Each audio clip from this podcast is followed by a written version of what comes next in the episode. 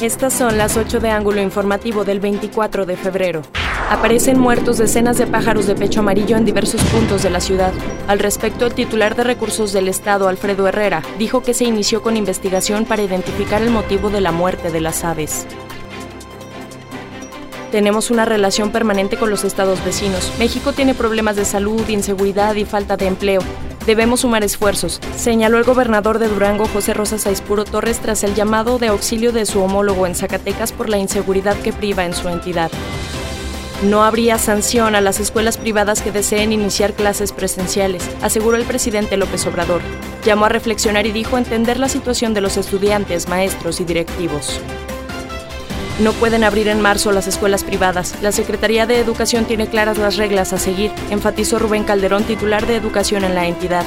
Para el regreso a las aulas se tiene que cubrir todas las medidas COVID de manera escrupulosa y tener semáforo en verde.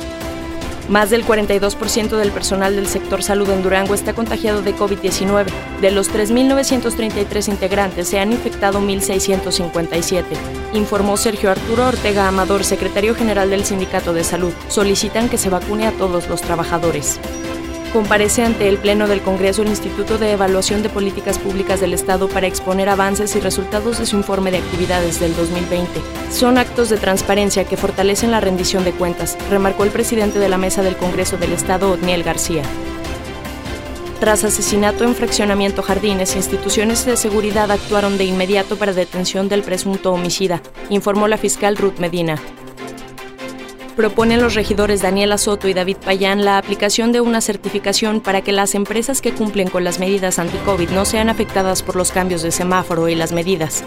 Los empresarios piden que se mantengan abiertos sus negocios. Funerales Hernández presentó